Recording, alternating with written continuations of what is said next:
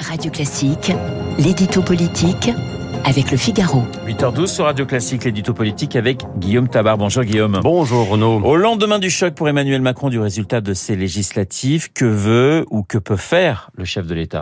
Bah, Écoutez, déjà, il va mesurer l'étendue des dégâts, hein, car il n'avait jamais imaginé même dans ces scénarios les plus noirs, euh, se retrouver si loin de la majorité nécessaire pour gouverner avec sa seule coalition ensemble.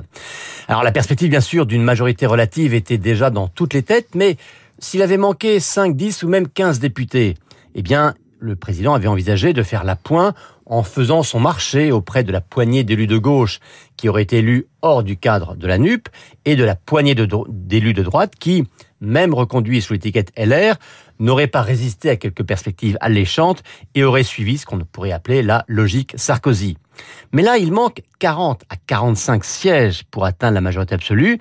La solution des ralliements individuels est désormais insuffisante. Il faut trouver autre chose. Et une alliance avec LR est, est l'hypothèse la plus probable, Guillaume? En tout cas, c'est une solution qui arrangerait bien Emmanuel Macron et que proposent certains à droite, comme Jean-François Copé. Mais vous noterez déjà que ceux qu'il propose à droite ne sont pas eux-mêmes députés, ce qui facilite les choses.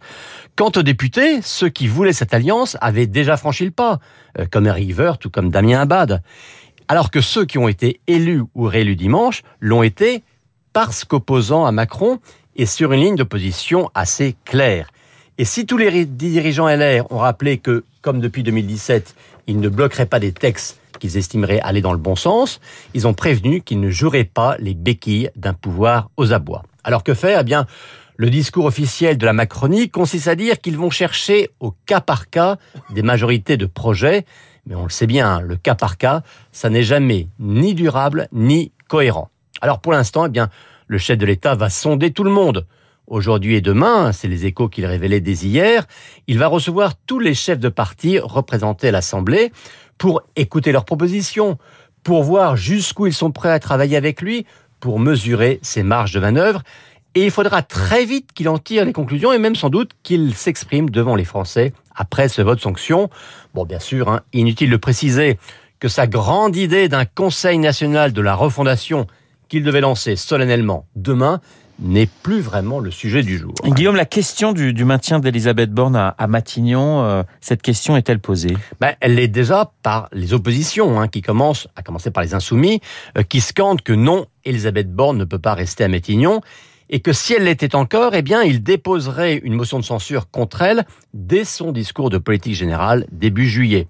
Bon, cependant, il n'y aura pas plus de majorité pour voter les censures qu'il y en aurait pour voter la confiance.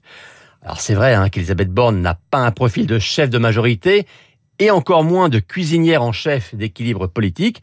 Mais après tout, le responsable, c'est Macron et pas elle. C'est à lui de démêler les chevaux compliqués devant lesquels il est placé. L'édito politique signé Guillaume. Tout de suite.